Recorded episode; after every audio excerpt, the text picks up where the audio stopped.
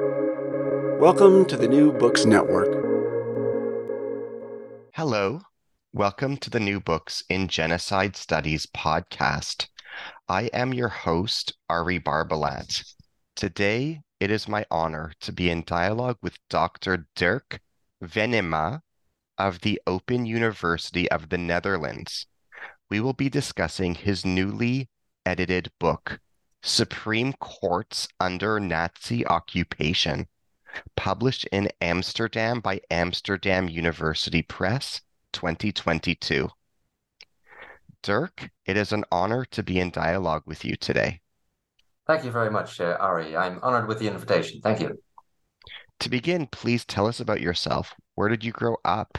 What formative events in your life inspired the scholar you would become as an adult? Well, I grew up in, uh, in Leiden, in the Netherlands, where I also studied uh, at Leiden University. And I obtained two master's degrees there, one in philosophy, uh, which was my first um, study. And then I took on law as well, because um, uh, I thought, well, maybe sometime I have to get a a job and then uh, uh, a law degree is uh, always very handy uh, much more handy than just a philosophy degree. So and i got interested in law as well because um, in the netherlands law is not the subject that is uh, considered uh, very very difficult but it is considered very useful. So that um, and that is also actually the case. And this combination of subjects um, enabled me to uh, well, it eventually got me a PhD position uh, at another university in the Netherlands at Nijmegen, Radboud University, uh, where I got the chance to write a dissertation on uh, the Dutch judiciary during the Second World War, um, and um, also teaching philosophy of law. Um, and so the the that was a research proposal that was already uh, there, and so I uh, applied for that and I got the position. Uh, I was not really interested in the Second World War at all, actually, at that time. Uh, so my interest developed uh, um, during my PhD research. And then uh, later, I um, got the idea to expand this this research uh, to um, all the judiciaries um, in Europe under Nazi occupation. Um, and first, before that, I, I cooperated on a, book on just the Dutch um, Supreme Court under Nazi occupation, which was like the first step uh, to this um, bigger project. And um, as formative events are are concerned, um, I don't really see a, really decisive uh, events that that formed me as a as a scholar, uh, except maybe um, the the one who influenced my choice for studying philosophy, uh, not law, was my um, uh, high school German literature teacher, uh, which is uh, which is often uh, often the case, um, uh, at least in my um, in my school. It was a very inspiring teacher who uh, in- inspired you to to think more about the books you read in all kinds of ways. So this um, sparked my my philosophical uh, interest, and then uh, I uh, and. I'm glad that my my parents let me study philosophy, although uh, job perspectives were not very great uh, for this particular subject. What inspired you to prepare this book? What message do you hope to convey to your readers? Ah, that. So I wanted to extend uh, the research I had already done for my dissertation and uh, and the book on the uh, the Dutch Supreme Court that I uh, collaborated on afterwards. Um, so and I decided to um, to limit it to the the democratic countries that were uh, were occupied because their situations uh, I expected to be more similar, um, so that more meaningful conclusions might be drawn from uh, such a comparative uh, uh, study. Um, and at first, I had the hope that it might yield um, relatively detailed uh, conclusions uh, on uh, very comparable data on detailed subjects. Um, but soon I um, I learned that that was not really feasible because all the different um, cases are so um, well. There are not enough similarities to really um, yield any statistical truths, uh, if you like. Um, there are a couple of countries where, for example, the problem of judicial review uh, played an important role. Um, in some countries, uh, personnel policy was more or less comparable. In some countries, the uh, the, the legislation um, had some uh, some overlap. Uh, legislation that the occupier uh, introduced, but there are hardly any real clear data that you can put into a, a nice um, uh, Excel sheet and draw conclusions uh, from that. So, so I, I quickly uh, put that ambition aside. Um, and uh, well, I went on with the project anyway because I uh, had already started it and I had already read some of the um, some of the chapters, some of the manuscripts that they my colleagues uh, in all those countries had had written. Um, so um, I I quickly um, um, learned that I couldn't draw conclusions like if your Supreme Court resigns at the start of their occupation, then the consequences for the citizens will be uh, will be such and such, or will be better than if the uh, the judges all remain in their offices, um, or if you want to block certain legislative measures by the occupier, this will be the best strategy to do so. So these kinds of conclusions um, could not be reached, um, which is uh, no no problem I think because uh, that that was probably a far too ambitious uh, expectation uh, uh, of mine. And uh, and besides um, what is also a limiting factor are the um, available sources.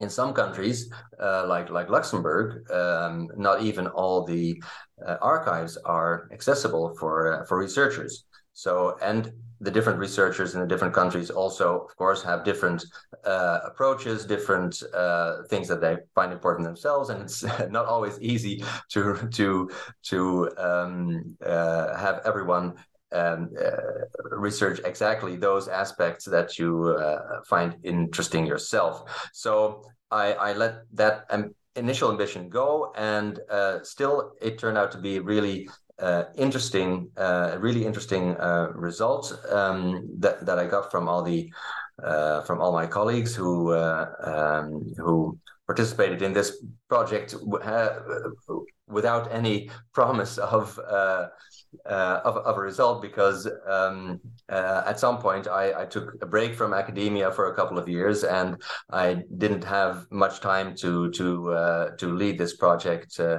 uh, for a bit. So um, so I'm glad they all stuck with me and uh, bared with me until the the end. Um, and what is also so um, what so the situations in the different countries are very different. The the sources are different. The the approaches by the different uh, researchers uh, are, are, different. So, um, but what is um, possible to to distill as a sort of a, a common message is uh, besides the the message of the the, the difficulty of um, drawing general conclusions uh, is that you can say something about um, the the nature of the position of judges in wartime and occupation, especially the Second World War. So uh, because their position is um, like that of all civil servants and, and government uh, officials, is it's a very precarious position and it's an ambiguous position um, in all these situations. And it, it's inevitably vulnerable to criticism, uh, no matter how they um, approach their their their jobs and how they uh, what their attitude um, was uh, towards well the best strategy to uphold the the law and uh, defend the legal system and uh, and the democracy uh, under this uh, this enemy uh, uh, occupier and then so that that's a, a theme I think is um, is very important um, to, to, consider in um, in in this um, this research. What are the primary themes in your book? What story or stories does your book tell? Yeah, so um, um, from the the, the last uh, my last answer, I think um, uh, you can see that the, the, the so the primary theme is I think um, um, what besides what the uh, Supreme Courts can do to defend democracy, which is a very um, uh, pluralistic uh, picture because of all the differences in the situations. There are some um, elements that return uh, in in every chapter um, um, concerning the way that Supreme Courts can defend democracy, the rule of law, the population um, uh, against the anti-democratic occupier. So, so these are more like systemic or or or macro perspective uh, conclusions that you can uh, reach. Um, uh, but in answering the, this question, the the personal level becomes very interesting as well because um, um, you have to uh, um, because what, what comes into view is, is how the judges themselves as as uh, people working uh, uh, for the government under an enemy occupation how they deal with the situation what was there and how was it evaluated during and after the occupation so so although it's it's really difficult to tell a unified story about seven different uh, different countries um, uh, you should also not forget that at the time, due to all kinds of restrictions of, in communication, press, radio, and correspondence, especially across borders, uh, uh, not even judges in the same country knew what their uh, their colleagues in, in other cities or uh, or in their Supreme Court uh, were up to. Um, and they knew really very very little of what was happening uh, across the border so in, in every country the courts had to find out for themselves what they should do what strategy might be uh, successful uh, what what they could try out to um, make the best of it um, regarding adjudication um, and uh, the defense of the uh, their own legal system during during the war. So there's a there's a story to tell. It would be um, a, a, a, story of all kinds of different uh, ways and um, um, approaches trying to save as much of the, the, the democratic status quo, what was left of the, the their democracy under uh, Nazi occupation. Um, and that there are similarities, and maybe maybe so. The most striking common theme would be that most judges just try to make the best of it and uphold the national legal system, provide as much continuity uh, and stability as they could uh, for the for the people um, uh, in, in, the face, of course, of, of total um, unpredictability and sometimes harsh criticism from their own um, uh, citizens. And uh, and of course of course some some judges were Nazi sympathizers um, uh, either um, already in function before the war or appointed by uh, the occupier. And and sometimes even try they try to uh, to further uh, Nazi policies. But this was a um, fortunately a small minority. What does your book teach us about the history of international law? That's that's a good question because um, international law um, regarding um, war and, and conflict and occupation uh, has always had a very um, difficult status because there there there was not and there well now we have the United Nations but uh, they didn't exist yet uh, and the um, um, the, the League of Nations was not very uh, powerful so there was international law actually concerning um, uh, military occupation it was the the Hague regulations of land warfare uh, that was part of the uh, Hague uh, Convention of Land Warfare. And in these Hague regulations, there was a, a form, formal limit on um, the legislative competence of occupiers. So an occupier was not allowed to legislate for the occupied territories unless it was absolutely necessary um, for for keeping public order and and protecting civil life. Um, but as as there was no organ, uh, international or otherwise, with the competence or the or, or the power to to monitor or review any legislation by any occupier, um, it, it didn't have have real power uh, in in practice. Nevertheless, um, it it was an an argue an argument. So so in discussions with the occupier, the Germans did um, well. Let me put it this way: the Germans saw compliance with these Hague regulations, or or uh, they pretended uh, to comply with it as part of their quest for legitimacy. So this was very important for the for the Germans to um, uh, to have some kind of legitimacy as rulers of uh, those occupied countries. Um, and one of the instruments for that was to uh, show themselves as um, um, honoring international law of occupation. Uh, and in the first phase of the occupations, they, they actually did um, they comply with um, with the Hague Rules of Land Warfare um, partially, but later, when it was not in their interest anymore uh, to uphold this this uh, semblance of legitimacy in the occupied uh, countries, they they they totally let it go and uh, just openly dismissed and ridiculed arguments based on international law, uh, and and then it stopped being a useful argument uh, for uh, judges or other officials from from the occupied uh, uh, countries. Um, and there was in, in the Netherlands and, and Norway there was a very an interesting controversy over judicial review. So there it played an important role um, where judges uh, of the Supreme Court um, uh, wanted to review or or refused to review uh, German ordinances against these um, uh, Hague regulations. So it did play a role, uh, but it also shows that um, uh, international law, at, at, least at that time, had a very limited um, power vis-a-vis actual wars.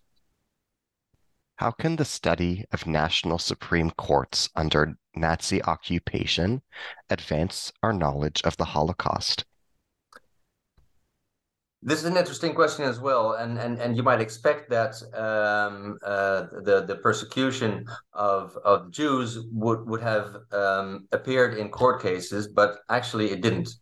Uh, it or very very very, um, very in a very limited uh, way um, because in, in their quest for legitimacy, uh, the, the Germans really meticulously tried to, to keep anything related to the persecution of the Jews out of the domestic courts. Um, because if if it if it played a role, for example, uh, when there was um, uh, a conflict over um, property that had been robbed uh, from from Jews, um, such as businesses, um, then the at least in the, in the Netherlands, the German Reichskommissar, the leader of the German occupation regime, could remove that case from the Dutch court and assign it to his own uh, functionaries or decide it himself even, um, so that um, there would be no public ruling by a Dutch court on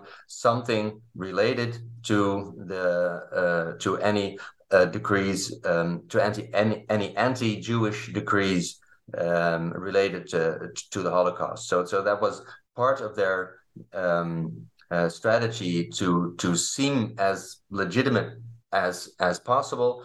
Uh, so so not not to have any public statements uh, by Dutch government or court officials on uh, things related to the to the Holocaust. So so they kept it from the courts. Can you tell us about the fates of Jewish Supreme Court justices?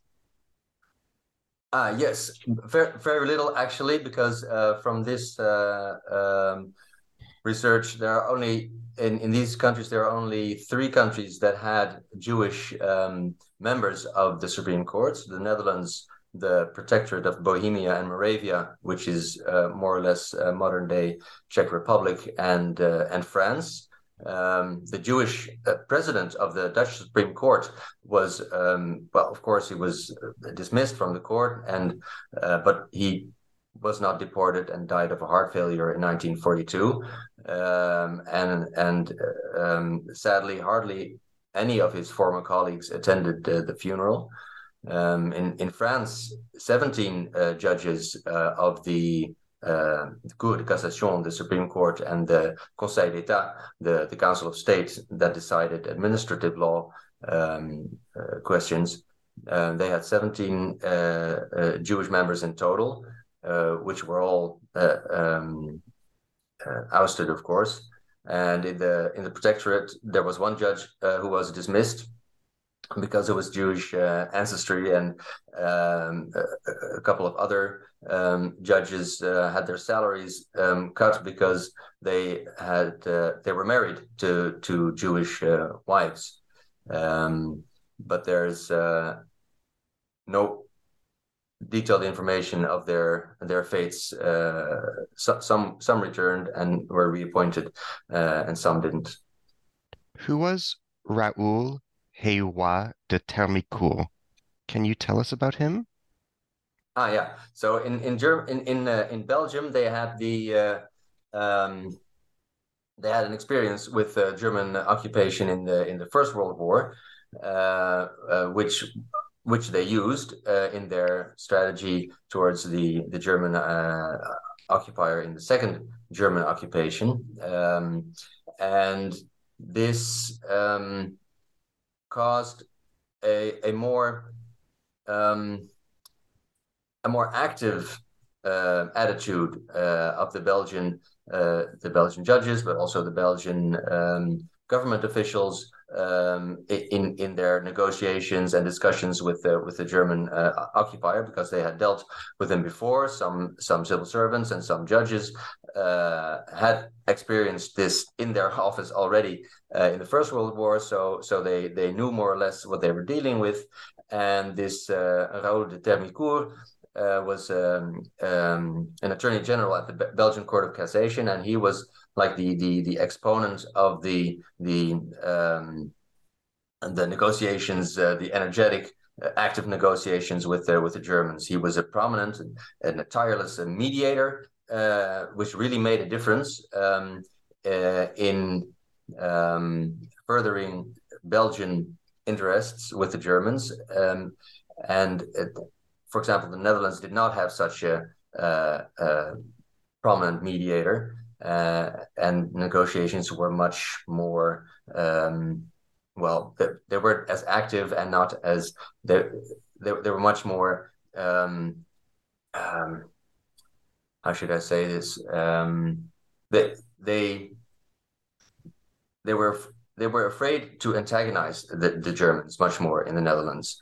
Um, and in the in Belgium they did not have that such a such a fear. They just uh, went into the negotiations much more actively uh, and much so different, different from many other countries. Also, um, uh, de Termicourt introduced the term the lesser evil in the negotiations in in the um, in the strategy of the Belgian negotiations with the with the Germans.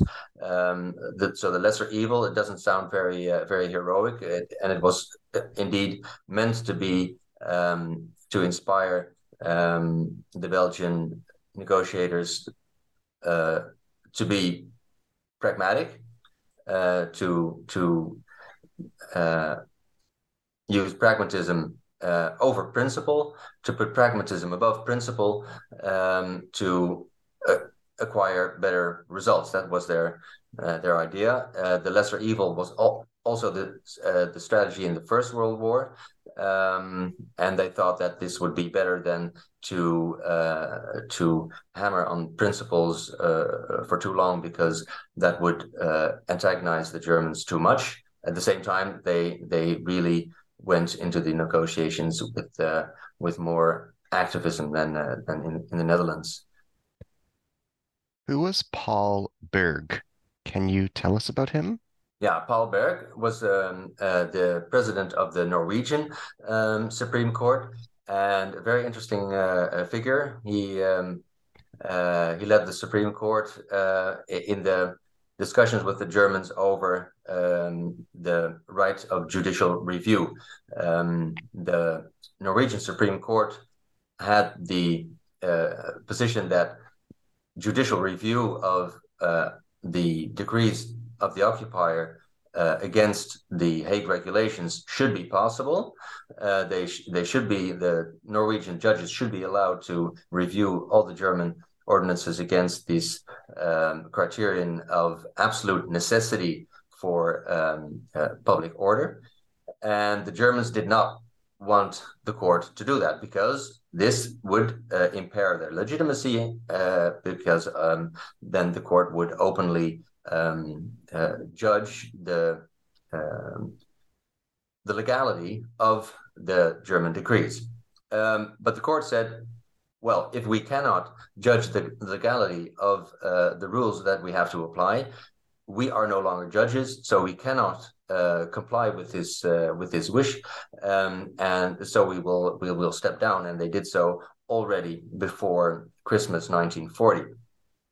Um, so this this turned the the Norwegian Supreme Court, who had been uh, well uh, not a very popular institution in Norwegian society before the war, uh, th- this turned them into war heroes overnight. Uh, and and after the war, the, the, they kept this this image, and and it, it never um, it was never endangered. Although uh, Paal Berg, he um, in the in the first months of the occupation, when the Supreme Court was still active, he had uh, negotiated with the Germans uh, sometimes uh, on his own without consulting his colleagues, which which which led to um, severe criticism uh, from his colleagues also after the war. But because um, this whole court had become such a uh, such a heroic institution, uh, it, it, it never um, caused any problems for him anymore. Can you tell us about René Cassin? René Cassin is um, is also a very interesting figure, an, uh, a Jewish uh, lawyer in in France.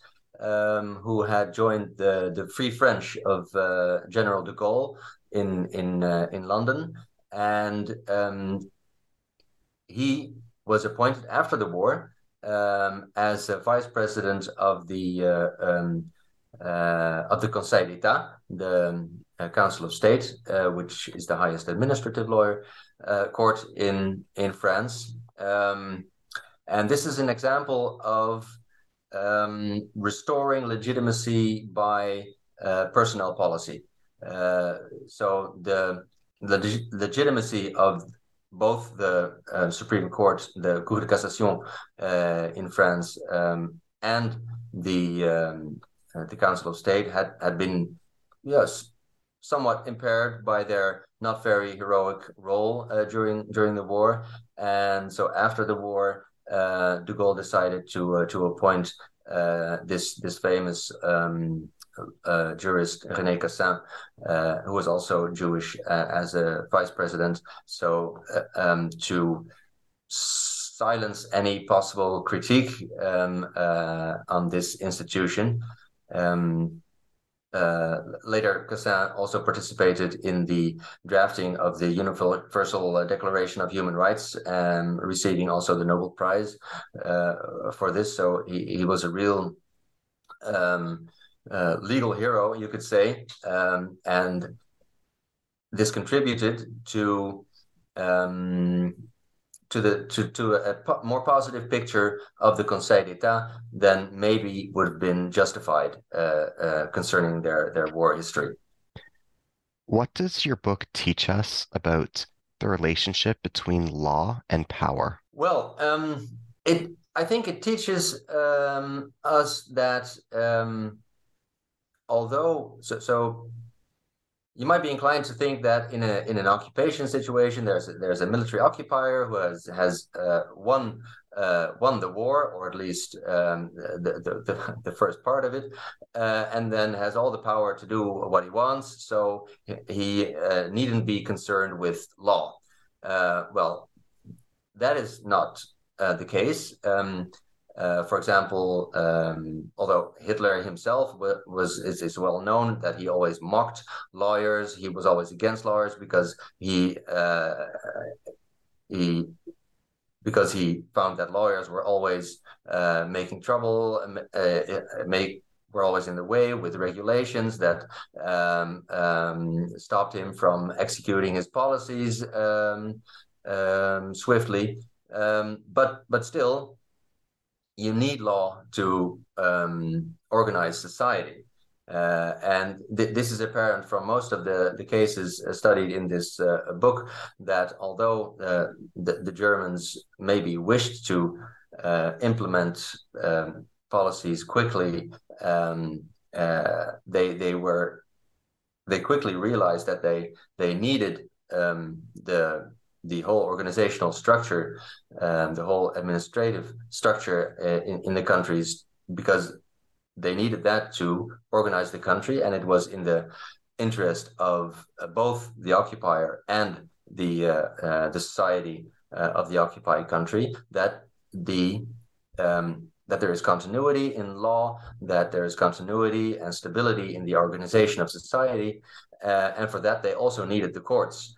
Um, uh, and so I think to to sum it up, um, the answer to this question is that the relationship uh, between law and power is such that that that law is is more necessary uh, to for the exertion of power uh, and uh, for the implementation of, of policies than um, than maybe uh, the the occupiers had had uh, expected uh, before because often they were frustrated with all the um, the time consuming formalities uh, of the law, um, which which turned out to be necessary uh, after all. Who was Joseph Jamar? Can you tell us about him? Yeah, uh, uh Joseph Jamar was the president of the Belgian uh, Court of Cassation or Cour de Cassation.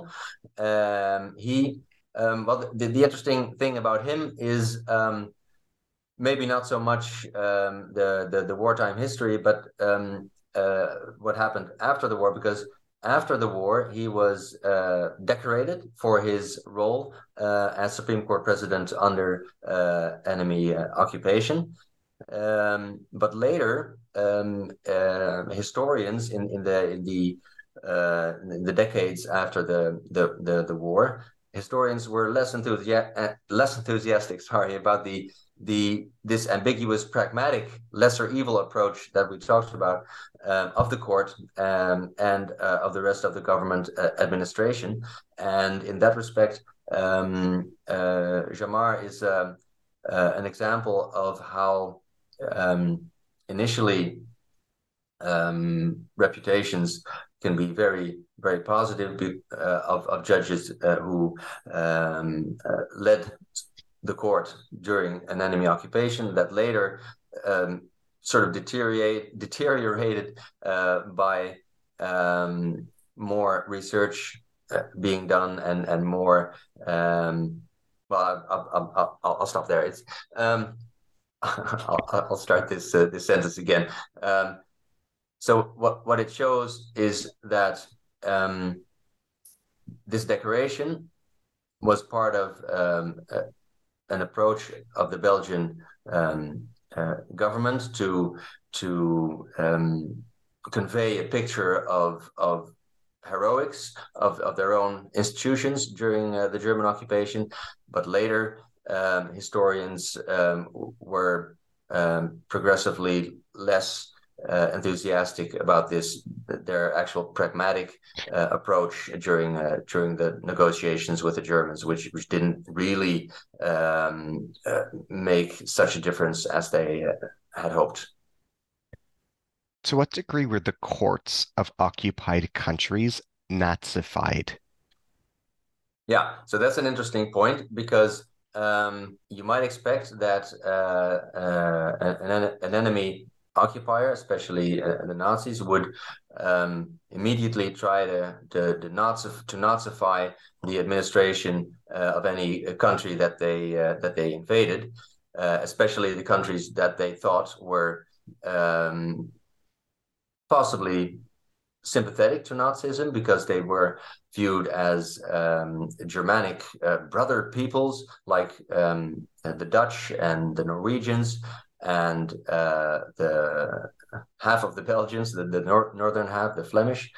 Um, so um, they did have a Nazification policy of, of the courts, uh, but it didn't go very, very far because um, so the most obvious form would be for the occupier to to appoint sympathizers uh, who they can count on to, to loyally comply with their policies, to apply their laws, uh, not to participate in any protests.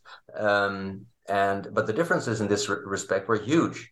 Uh, for example, in Denmark, um, the Germans didn't exert any influence at all on personnel policy.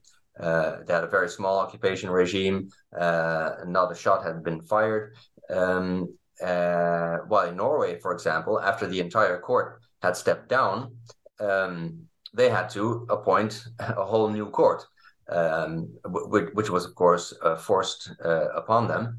Um, and so this was a huge difference. Um, and more politically reliable judges were also appointed uh, in the Netherlands, in France, in the Protectorate, um, also in Italy. Um, and of course, uh, this strategy had also been applied in Germany itself since Hitler had seized uh, power. In, in Belgium, they, they had successfully prevented um, any new appointments by, uh, for example, extending um, uh, retirement um, uh, age of, uh, of judges or, or, or especially appointing them uh, after their uh, after their retirement. Um, th- this this was one of the things they had learned from the first um, German occupation, and in Luxembourg that was a different case altogether because their Supreme Court was totally transformed into separate appeal courts, integrated into the German court system, uh, making German judges competent in Luxembourg as well. And um, indeed, a number of them also came to Luxembourg to sit on Luxembourg uh, courts, um, uh, which is a bit like like Russia is proceeding now with the justice system in uh, in the illegally annexed parts of uh, of Ukraine. So, um, of course, appointments are only possible when there are vacancies, and the Germans created these vacancies in several ways. Uh, in the Netherlands and Norway, they lowered the retirement age from 70 to 65. Um, um, which also happened, by the way, in uh, in Hungary in uh, in 2011 uh, by Prime Minister uh, Orban. In Poland, also similar measures uh, were taken in 2017. Uh, so this is an instrument that is um, used more often than just under in occupation situations. Um, also, the Germans dismissed judges who were deemed politically unreliable in uh, some of the countries they, they occupied, and of course, Jewish judges were uh, were removed from office um, in uh, in the countries uh, we just uh, talked about. You you could you could call this the strategy of of purging and packing um, the courts. Now, um, uh, this this Nazification policy um, is very is much more difficult than the Nazification of, for example, mayors um, in in the Netherlands, uh, many mayors were uh, dismissed and replaced by uh, Dutch Nazi Party members. Um, they could follow a, a two weeks uh, mayor's course in order to become eligible for a, an appointment as as mayor. No such thing was possible for judges because. Um, judging is is such a highly professional and specialized skill that very few lawyers or jurists that are not judges uh, yet um, are immediately capable of of, uh, of being a judge without uh, any any specific training. So so in Norway, for example, the regime had a lot of difficulty in filling all those vacancies uh, for for the whole uh, Supreme Court. Um, and initially, only half of the vacancies could be filled, uh, and vacancies remained uh, through the entire period of the the occupation. So so they, they were never able to fill, fill the court. Um, of course, also many uh, lawyers or jurists who would be eligible um, to to sit on a Supreme Court did not want to be occup- uh, did not want to be appointed by the occupier because it would leave them tainted and and as they had uh, because they would have recognized the occupier's authority uh, to appoint them. On the other hand, there were all, also those who were strongly in favor of accepting uh, appointments to prevent any Nazi sympathizers to infiltrate the, the judiciary. So um, um, th- this this was a, a, a fundamental discussion uh, in in several countries um, uh, to, whether to accept or not to accept appointments by the occupier. But even uh, when sympathizers, Nazi sympathizers, or uh, loyal cooperators would be appointed in the in the courts, um, that still didn't automatically mean that there that they would contribute to a real Nazification of of those courts because. Um, well, for example, in the Netherlands, uh, the the secretary of uh, the secretary general of justice, who appointed many of the lower judges, he he was a Nazi party member, but he made sure not to appoint rabid fascists uh, to the courts uh, because he knew that that w- wouldn't work. Um, and the Nazi sympathizers he that were appointed mostly made sure that they did not antagonize their colleagues uh, in the courts because that would obviously frustrate the functioning of the courts and, and that, that is in, in nobody's uh, interest. So what is uh, striking in the Norwegian case where the where the new Supreme Court consisted of of entirely of Nazi uh, uh, sympathizers or at least loyal cooperators. Um, what turned out, um, as the research in this book uh, shows, that they adjudicated in much the same way as the legitimate court who had resigned would have done. Uh, this is this might be very surprising, um, and even Jewish litigants uh, were not treated differently from uh, from non-Jewish uh, parties by this uh, this court.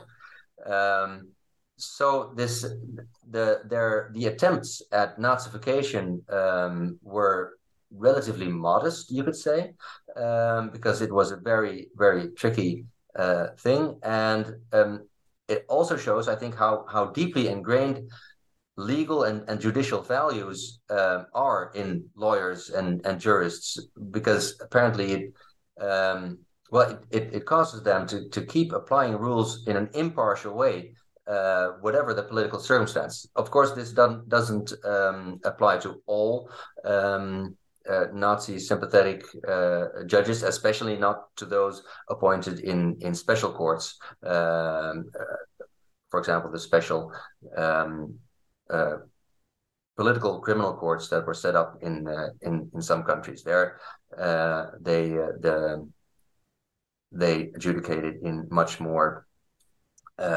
pro-Nazi ways. What were the most successful strategies for judges under Nazi occupation? Yeah, that, that's one of the questions I, I had hoped to uh, be able to answer in uh, uh, in in more detail and with more um, um, with more confidence. But it's it's this is very hard to say because uh, because of the large differences in situations we uh, I talked about and the dependence also of um, well of your uh, on your definition of, of success. Uh, for example, if success is um, um, the defense of the system against Nazi influence, you might say that that silent diplomacy and uh, um, cooperation and and uh, discussion um, uh, with the occupier is the best option. But if success is um, how you are evaluated after the liberation, uh, then it might be wise to to uh, publicly criticize um, the occupier or even resign, so you can uh, show after the uh, after the liberation that you, um, uh, you, you had already shown to be on the on the right side, um, uh, so to speak. Um, this this became um, explicit in the, the correspondence between a Dutch um, Supreme Court uh, judge and a Dutch uh, law professor. Um, they discussed the right strategy for judges under the German occupation and um, the um, the judge said, "Well, it, it's better to to cooperate a little bit with uh, with the Germans, so you can, can uh, remain in office and you can exert influence on the uh, op- uh, policies of the occupier uh, while in office. And if you uh, do something heroic, criticize them or or resign out of protest, then that might be a, a good. Um, it might um, be a very inspiring signal uh, for for the population and for other uh, lawyers, for example. But um, what do you achieve um, materially with with this uh, with such an action? Um, so he preferred the the silent diplomacy um, approach, um, while the the law professor he uh, corresponded with was was much more um, uh, a man of principle and said no, you either uh, stick to your principle or you step down. Uh, and and what happens after you step down? That's not up to you. That's that's on the occupier. So you don't have to worry about that. Uh, which is a very different uh, different approach morally as well as um, uh, pragmatically. And and what they also uh, commented on was the the strategy of the Belgian um, uh, judges who, as I said, were much more active in their uh, negotiations with the Germans, and they also uh, had um, uh, written uh, an open letter of critique to the German occupiers concerning um, um, concerning um, drafting workers for for work in Germany and um, they deliberately made this letter public as well, so to show the the the the, the people that they were um, um, fighting the right fight and, and, being on the on the right side, and not just cooperating uh, with the with the enemy. Um, and the Dutch um, Supreme Court justice was totally against this uh, this approach. He said, "Well, um, uh, we are not busy." Reserving a place in post-war heaven. so so he was he was totally negative on on this uh, this approach, um, uh, which shows a very uh, different. Uh, um, well, sorry, I'll stop there. Can you tell us about the judicial review case? Can you tell us about the Toetsingsarrest case? Yes, thank you, thank you. Nice Dutch uh, pronunciation. Um, so the yeah the judicial review case was um, the the Dutch controversy on um, judicial review. Um, so the competency of judges to review the occupiers' measures against uh, uh, international law, the Hague um, regulations criterion of um, of absolute necessity uh, for keeping public order uh, in a Dutch in the Dutch um, um, judicial review case, the Supreme Court decided um, that Dutch judges did not uh, have the competence to review the legislation uh, of the the occupier, um, which was actually not in accordance with their own um, uh, uh, case law um, from before the war. but apparently this was a, a pragmatic decision uh, not to antagonize uh, the occupier, to keep relations relatively friend, friendly. Uh, so they thought they could achieve more um, when they would not be uh, dismissed or uh, publicly um, uh, criticized by by the occupier. Um, and this case, this this um, ruling was heavily criticized in, in the Netherlands, and uh, many uh, lawyers and jurists were very um, disappointed with it. Um, lawyers even said, "Well, um, now now with this ruling." Uh, there's no point in in trying anymore uh, to to have other judges um, review the occupiers legislation because well the Supreme Court just said uh, it isn't possible um, and they later it was um, often uh, contrasted in uh, in discussions with uh, the detention camp Ommen case, uh, in which uh, judges from an appeal court uh, did openly criticize the the occupiers' policies because they um, gave a lower sentence to to a thief uh, so that he would not end up in this uh, detention camp in in Ommen, which which was a, a sort of uh, emergency prison because prisons were overcrowded. Um, so he would not end up there because uh, it was known that in this camp uh, the circumstances were very very much worse than in ordinary um, jails, and the um, Dutch Nazi Party members uh, were were guards there, and they treated the the prisoners very badly. They uh, got very bad uh, food, and um, they ended up in in in hospitals uh, in the in the region. So uh, what the appeal court did was they said, okay, we're going to lower the uh, the sentence for this uh, thief so that he, he won't have to go there where uh, detention uh, circumstances are much worse than in ordinary prisons. And we also do this uh, because of um, conscience. So, but the mentioning of their their conscience in uh, in this ruling was um, well, in in a legal perspective, it was not necessary at all. So it was immediately understood by uh, by Dutch people as well as by the German occupier as a, uh, a critique of the the, the German uh, policies, and these judges were immediately um, dismissed. Uh, and and so then in the illegal press and also after the war, uh, people said, ah, that that is what the our Supreme Court should have done. They should have stood up against the uh, the occupier, um, uh, making public their critique and not saying uh, uh, that they don't have the competence to review legislation because they do, and they sh- should have said that, and that would have helped us. Uh, that would have given us the courage to uh, to go on in this terrible situation. Um, so so they so it was apparent that there was a very uh, great need for for symbolic um, expressions of of uh, protest against the, the German policies. Can you tell us about the Cour supérieure de, de justice, the Superior Court of Justice, or CSJ? Yes, this is the, the Supreme Court of uh, of Luxembourg.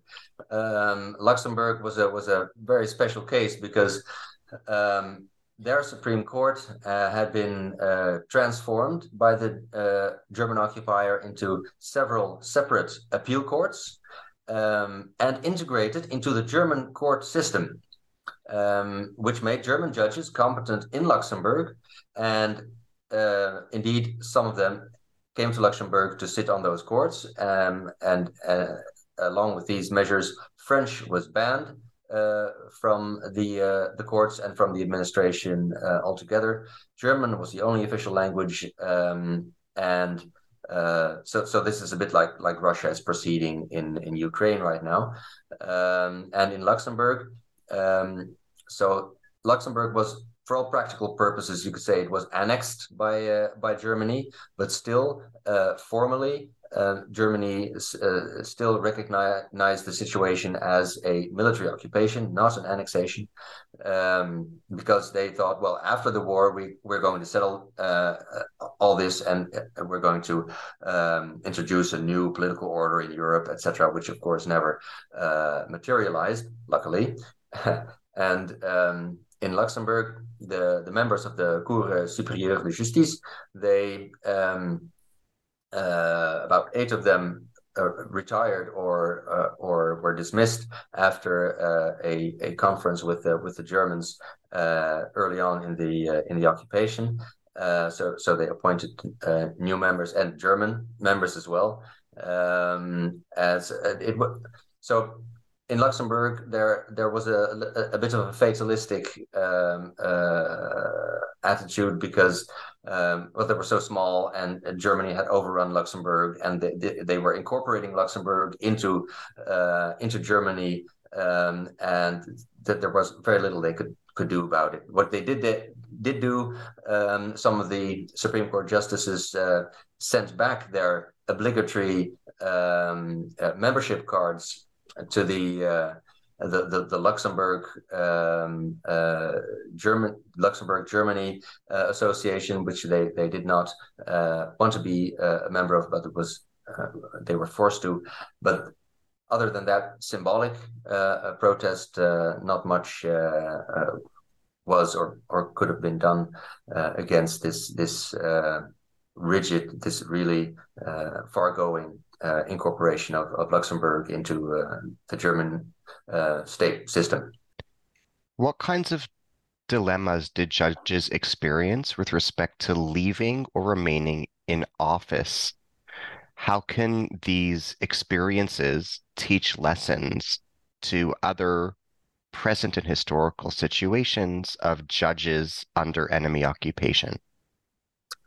Yes, thank you. Um, uh, so the what is called in, in the Netherlands is uh, what's called what's called in the Netherlands the problem or the predicament of the wartime mayor also applies to uh, to judges. It is it is exactly that uh, problem problem of um, should I remain in office and uh, risk being um, contaminated with the with the uh, identity of the of the enemy uh, because I'm keep I'm um, working for the enemy formally, um, but um, while in office, I, I, maybe I can try to um, uh, to mitigate policies by the by the occupier, so so that repression uh, becomes a bit less um, than it otherwise would have been.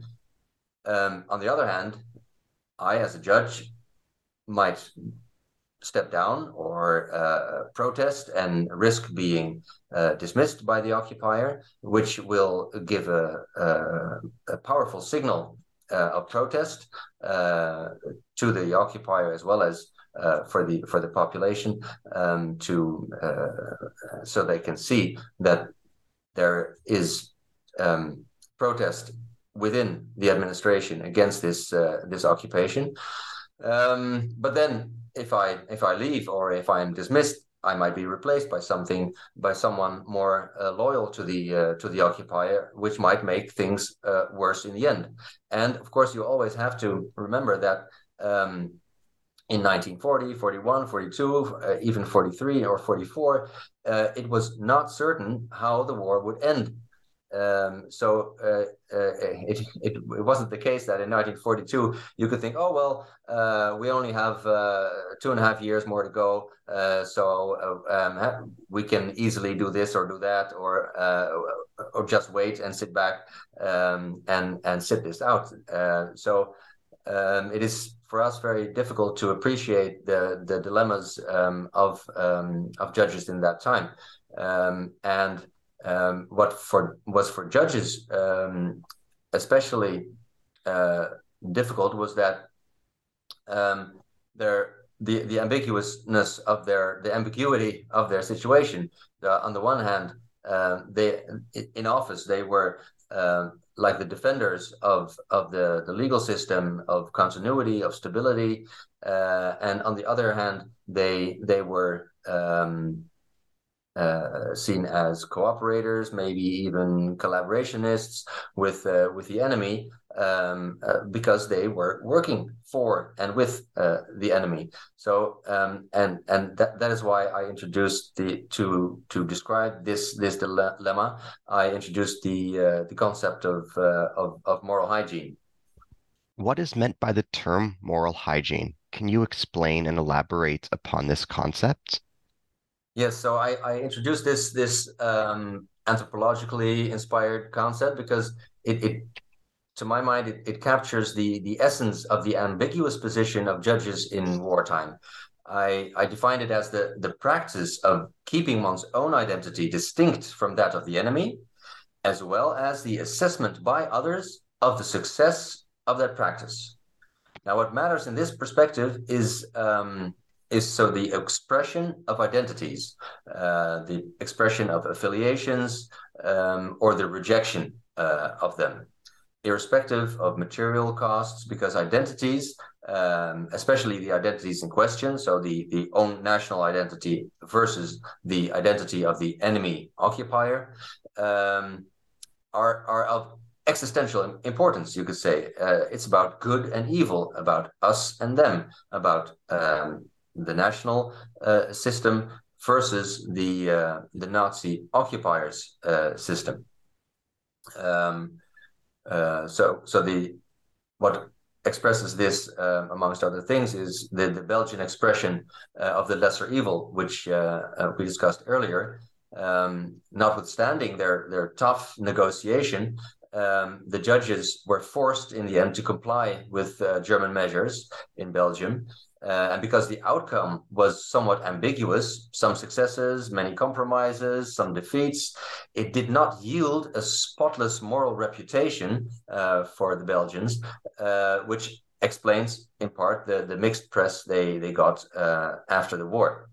And uh, a way of, of practicing this moral hygiene is avoiding contact uh, with representatives of the, the enemy. So, for example, in the Netherlands, um, the, the loyal appointees in the in the Supreme Court um, were actively isolated by the non-collaborationists who held separate meetings uh, and only met with their collaborationist colleagues uh, and with their collaborationist president uh, in the Supreme Court in unavoidable professional situations. So, so that it didn't have anything to do with them socially or outside of the court, uh, and they they took uh, care not to be seen in com- in the company of uh, the collaborationist uh, president and the, their collaborationist uh, other colleagues.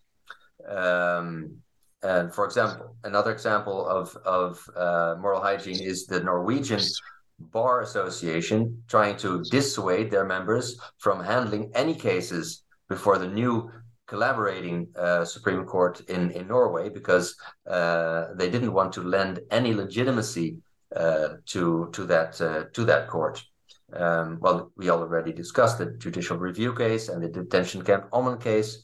Um, and, but another example um, of this uh, phenomenon of moral hygiene might be um, administrative. Um, so, for example, um, oh, but the other example I already gave, uh, the Luxembourg judges sending back their uh, membership cards of the the Volksdeutsche Bund, um, which they were obligatory members of.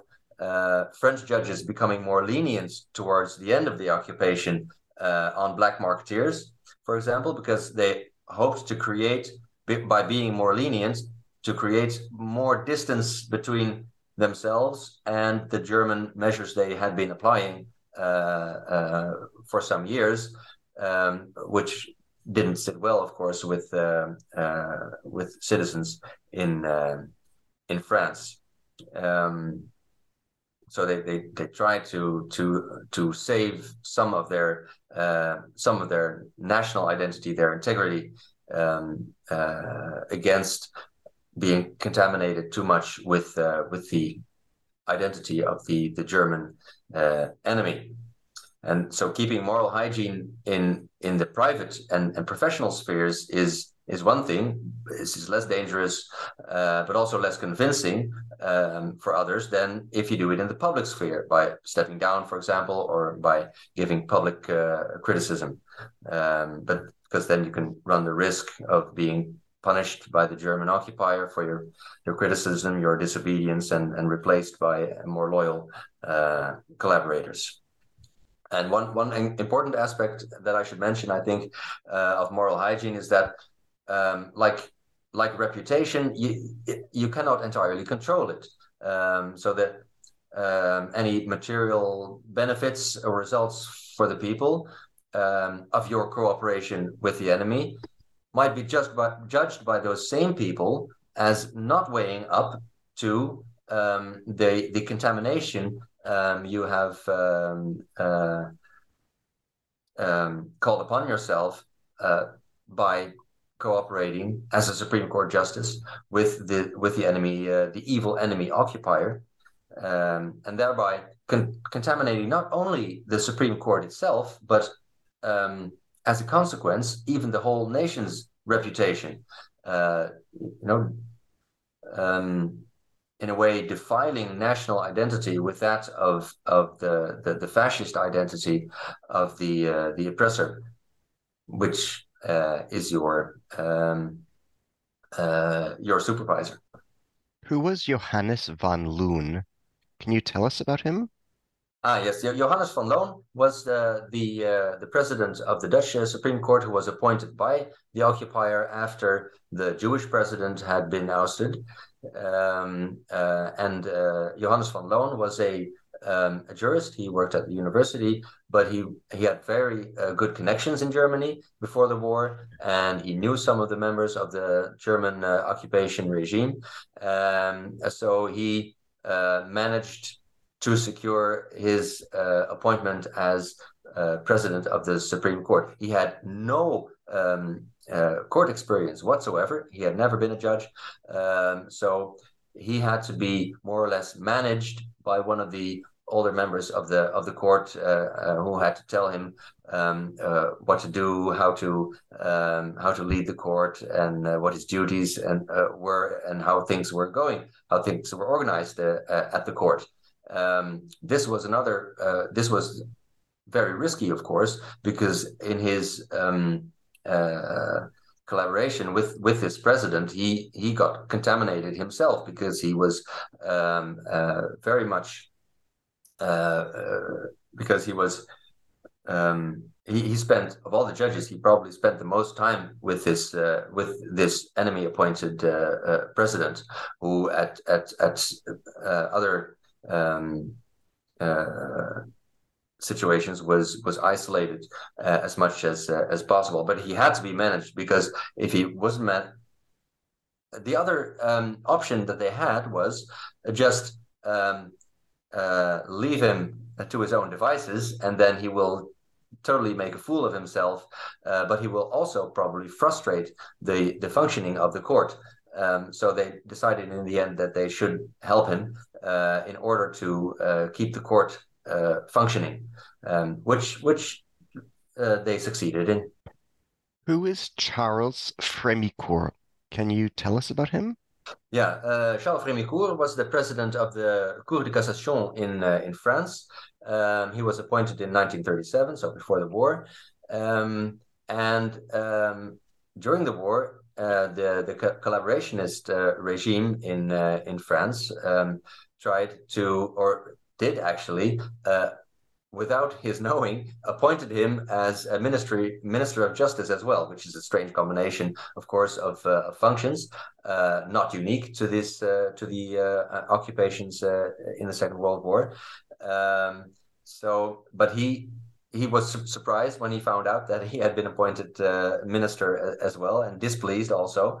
Um, and he he, uh, he, succeeded in in uh, resigning, giving up his cabinet post within a, a couple of weeks uh, uh, already.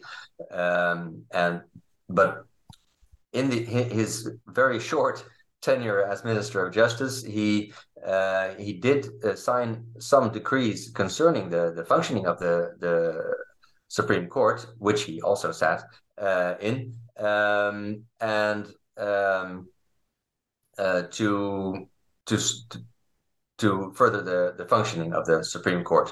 And um, what is interesting also uh, of of this um, uh, Charles Frémicourt is that um, so the, the the Supreme Court in in France was not uh, really um, active in uh, opposing the the German regime or the collaborationist uh, French uh, regime of uh, in in the south uh, of France, which which was not um, occupied by the Germans.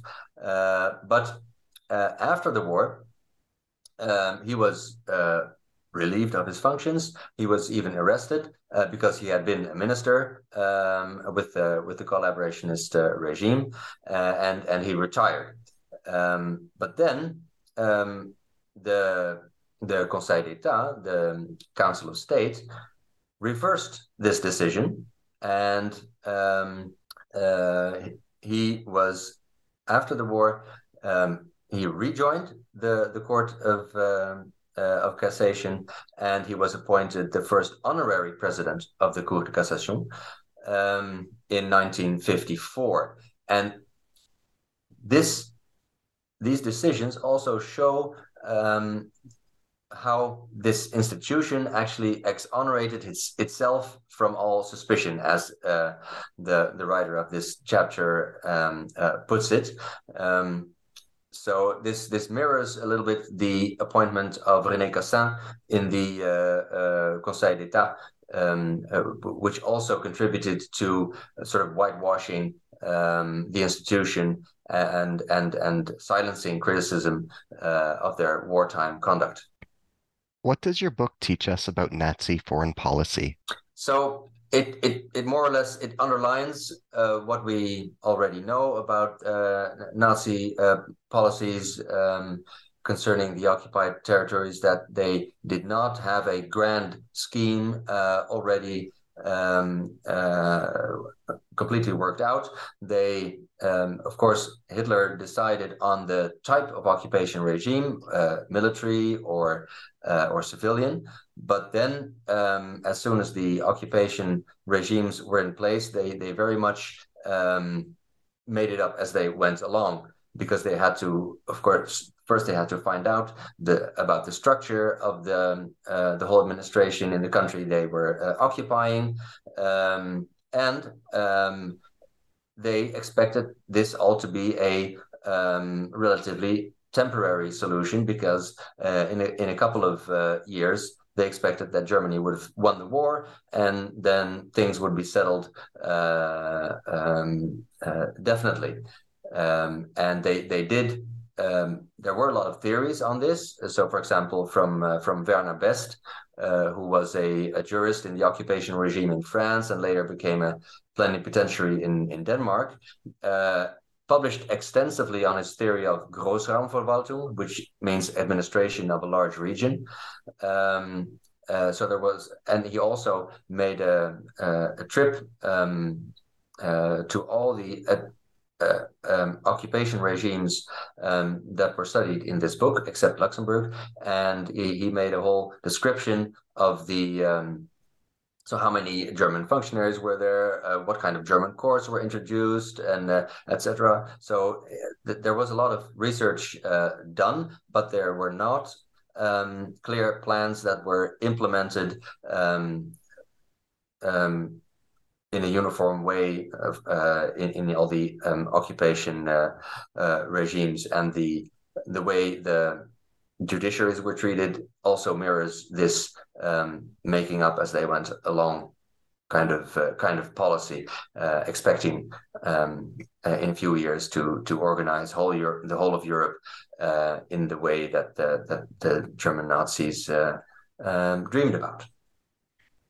Can you explain the term Grossraumverwaltung? What does it yes, specifically so, so, what does it specifically mean and what was its significance in the context of the time? Yes, uh, sorry. Um, so the, the Großraumverwaltung is um, the administration of, of large region regions, and um, the Germans envisioned um, a Europe in which they would be the leading people. So they they talked a lot uh, in terms of peoples instead of states um, and in in the in the future um, the Germany would be the leading uh, people in in Europe and they would determine the relations between uh, other peoples. They would be um, uh, governing um, much of Europe uh, especially the Germanic um, peoples uh, so it was a uh, their racist vision of a, a Europe organized by uh, by Germany, um, uh, of course, without uh, without the Jews and um, uh, the the the peoples the other peoples that they um, um considered inferior, such as uh, the Slavic peoples and and uh, Southern European um, peoples, would have to be ruled directly by by Germany, and other Germanic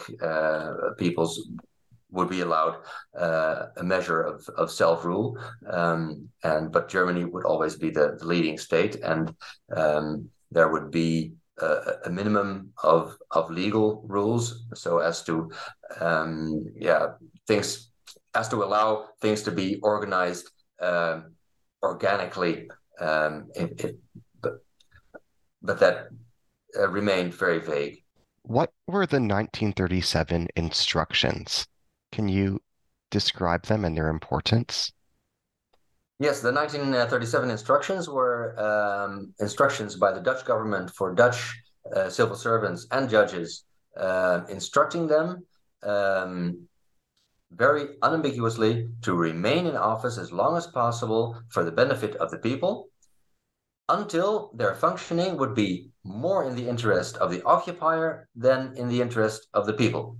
Now, this might seem very clear and straightforward, but actually, this uh, leaves it up to every individual civil servant uh, to decide for himself when this point would be reached. So this is uh, very difficult, and it's it's also very difficult, and uh, for the people involved, very uh, unsatisfactory to to be um, uh, to be judged um, according to this this criterion, which which can can be interpreted very differently by the returned uh, uh, government officials uh, when, when they return from from exile, for example, uh, than by people who are actually in the situation um, in the in the country, um, having a very different perspective and probably not knowing at all when exactly this point would be would be reached. And I I, I think there is no such point. In fact, um, these these instructions were um, drafted in 1937. They were kept very secret because the Dutch government w- was um, afraid that otherwise, if, if they would become known, they would offend uh, Germany, a um, uh, a befriended uh, at the time um, a befriended state. So they they took, took great care to uh, to keep them secret, and in some um, um, uh, some cities, these instructions were even uh, burned when the, the, the Germans invaded because uh, they were in an envelope saying secret, uh, and so they didn't read them uh, and didn't know what the instructions uh, were. Of course, later they they they became uh, better known, um, but still they were.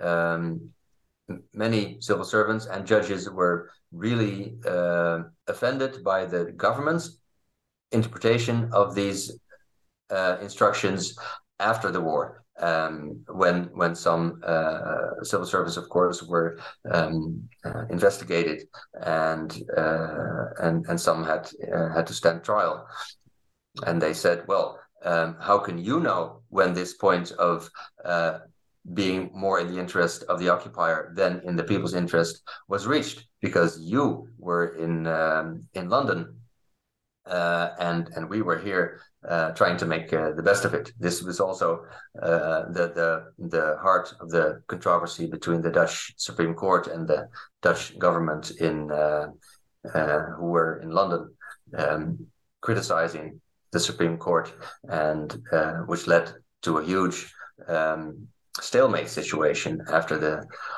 the um, Dutch government returned from exile and um, actually wanted the Supreme Court members who were still left uh, to step down voluntarily um, because, well, their functioning was uh, uh, less than satisfactory in the eyes of the returned government. But of course, the judges said, well, we made the best of it uh, according according to our own um, knowledge and insights, and we are independent, so you cannot um, dismiss us, and uh, you can also not judge um, on how we uh, conducted ourselves during the war because uh, you weren't here to know um, what it was like and to know what exactly it was like to to to make these um, decisions. Can you tell us about Belgian Article 5 of the law of May 10th, 1940? What did it specify? What did it signify? Ah, yes. So this this was a, a, a law um, enacted in Belgium uh, at the at the very start of the the, the German uh, occupation, and it is about the delegation of powers. So they um, because the um, the ministers they had fled the country, um, they delegated their powers to uh, subordinate uh, functionaries. uh, it, it states that when in a war, uh, a magistrate or uh, a judge or a civil servant is deprived of all communication with the supervisors, then um, he exercises the powers of those supervisors uh, themselves. And this awarded the secretaries general with the powers um, of the ministers, um, amongst others, to issue decree laws. And the Germans recognized this um, but they only wanted to recognize this um, legislative power for non-political matters. Uh, and later, uh, the Germans wanted these decrees by the um, secretaries general to be equated with royal decrees so that they could not be reviewed by the courts. Um, and that's uh, where it becomes important for the for the Supreme Court, because the Supreme Court pr- Court President uh, Jamar was actively involved in the uh, negotiations concerning these um, legislative authorities uh, of the Secretary Secretaries General, and um, so and he refused to go along with the, the German demand that these decrees w- would be unreviewable by the by the courts. Um, this caused tensions uh, between the occupier and the courts, and eventually led in 1942 by an explicit ban on judicial review um, uh, that the Germans introduced.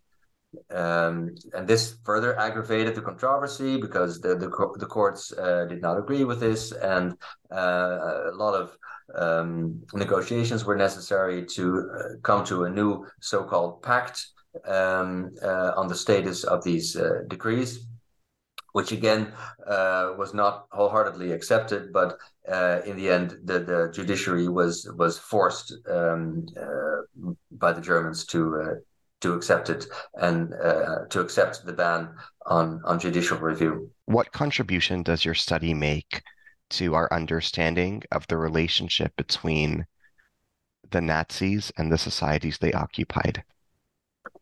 Ah, yeah. So the, the, the fates of the the judiciaries um, of the democratic occupied countries, um, I think, largely confirm the the picture that public order was in the interest of both occupiers and occupied peoples, and that in most cases the German occupier understood that that having a smooth working judiciary was was more important uh, for the regime than a completely Nazified uh, judiciary, because um, the latter was totally unattainable because of what we discussed earlier about the uh, difficulty uh, to uh, to uh, find enough um, skilled professionals that uh, can, can um, take up the position of, of, of a Supreme Court uh, justice or or any other um, court function. And although in some countries they did take drastic measures concerning the courts, they nowhere did they dismiss uh, judges on a large uh, scale. And even in, in Norway, where the, the court stepped down out of protest, um, um, much pressure was exerted on the members of the courts not to step down. Uh, so so even so the the occupier preferred um, a court which was very critical of um, uh, of the occupation regime. Um, to a to the court stepping down and they having to uh, to fill the court uh, again with uh, um, with maybe more sympathetic uh, judges, but they were very very hard uh, hard to find. And the book also shows that how the Germans used the courts in their effort to legitimize their regime, um, uh, taking great care to prevent any public controversies um, and um, Another example in, in this regard is uh, that in Norway, a, booklet was published on a ruling by the uh, by the Supreme Court, the new Supreme Court, that was uh, favorable to the occupation regime in that it uh, dismissed the competence of uh, Norwegian judges to review um, the occupiers' legislative decrees. Who was Ludwig Ernst Visser? Can you tell us about him and his importance? Yes, uh, Lodewijk Ernst Visser was the Dutch um, uh, president of the Supreme Court when the, the Germans invaded. He was uh, a Jew, and so he was uh, forced out of the court uh, in 19, 1940. um, uh, and in um, he after being uh, for, forced uh, forcefully forcibly retired, he uh, uh, became very active in the Jewish community in the Netherlands. Um, uh, of course, his role in the in the judiciary um, uh, was had ended, but he um, what was I going to say? So so Visser was a very highly respected um, uh, jurist, highly respected judge, um, but he experienced, well, not very much support from his uh, former colleagues. Um, but he had also expressed the opinion that um, he was actually glad not to be um, the only Jew left in office. He, he said that, well, it would have been probably more difficult for me to uh, have um, uh, have remained in office um, because then I would have th- then I could not share the fate of my uh, uh of of other Jews who were uh, who, who, were ousted from their from their offices. Um, and so, so there was a controversy over uh, what what the other Supreme Court justices should or should not have done um, against his uh, dismissal. Um, many people said, "Well, it, it's a it's a shame. It's a, it's scandalous that the other judges didn't protest more against um, the dismissal of uh, of President uh, Visser," um, while others said, "Well."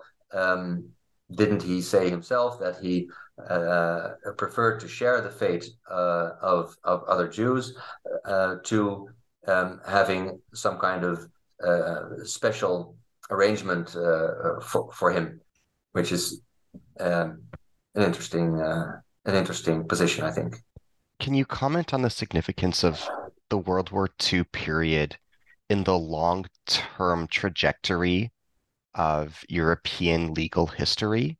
How does the mm-hmm. relationship between fascism and law, between fascism and Supreme Courts, contribute to our understanding of the trajectories of European legal history in the 20th century? That's a big question. um, it's uh, I'll try to say a couple of things uh, uh, about that. Um, the the fascist period in the in the history of Europe, especially uh, concerning uh, law and and the courts. Um, I think um, the especially the post-war evaluations of the functioning of the Supreme Courts and subsequent uh, historiography underline how important uh, the struggle against Nazism still is um, as a sort of a, an origin myth of democratic Europe.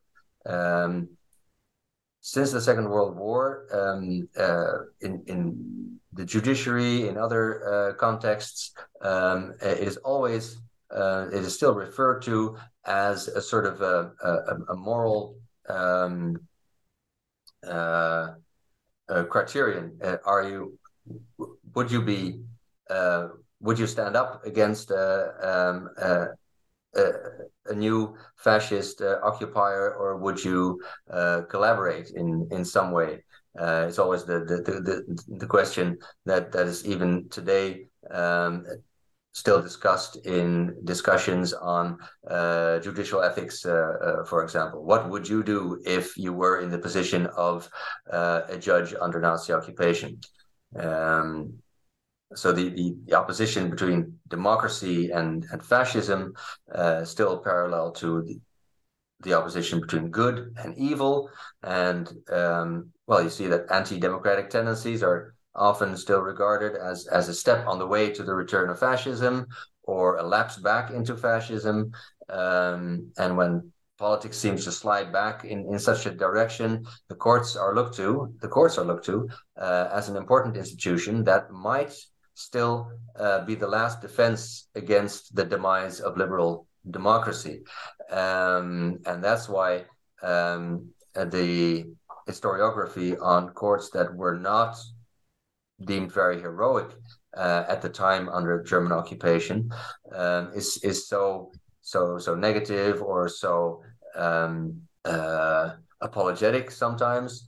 Um, but I think that um, we should view the history of the courts in that respect with with with more um, uh, more understanding for their uh, for the situations uh, they were in and the the lack of uh, foresight that they had um, because we are always judging of course with the the benefits but maybe better said with uh, the burden of hindsight um, and so although um, the in a in the bigger picture the the struggle against fascism is like the struggle against uh, evil and and a sort of a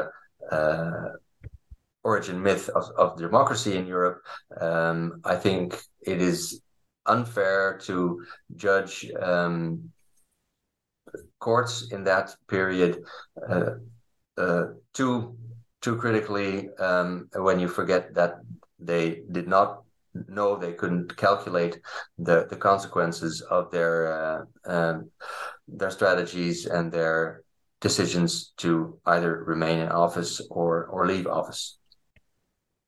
As we bring today's dialogue to a close, can you tell us about what you've been working on or focusing on after completing this book?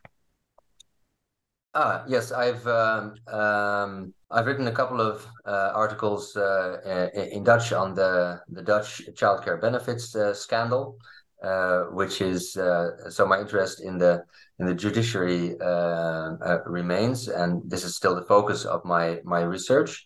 Um, uh, and besides writing on the role of the highest administrative uh, ju- uh, court in the Netherlands um, in the childcare benefits uh, scandal, I I also focus on judicial ethics. I've written a book with a colleague on judicial ethics, which is um, handed to every now which is handed to every judge um, starting the, the judges training program, uh, in which I also teach uh, professional ethics.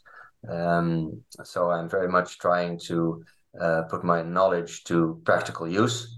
Um, and we also uh, often discuss the wartime um, fates of uh, of the judges in in the Netherlands and, and Europe during these uh, these courses. So so also for me, there's still um, of practical use for inspiring um, judges today uh, in thinking about their professional um, attitude and uh, their uh, the the importance of their place in the um, liberal democratic uh, rule of law state.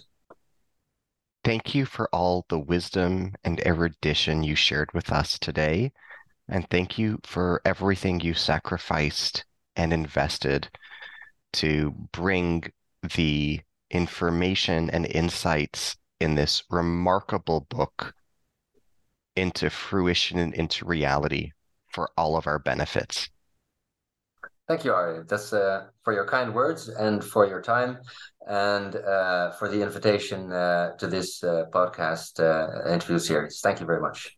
Thank you for all the labor that went into this and for the final result. Thank you. As we end today's dialogue, I am your host, Ari Barbalat, on the New Books in Genocide Studies podcast. Today I've been in dialogue with Dr. Derk Venema of the Open University of the Netherlands. We have been discussing his newly edited book, Supreme Courts Under Nazi Occupation, published in Amsterdam by Amsterdam University Press 2022. Thank you.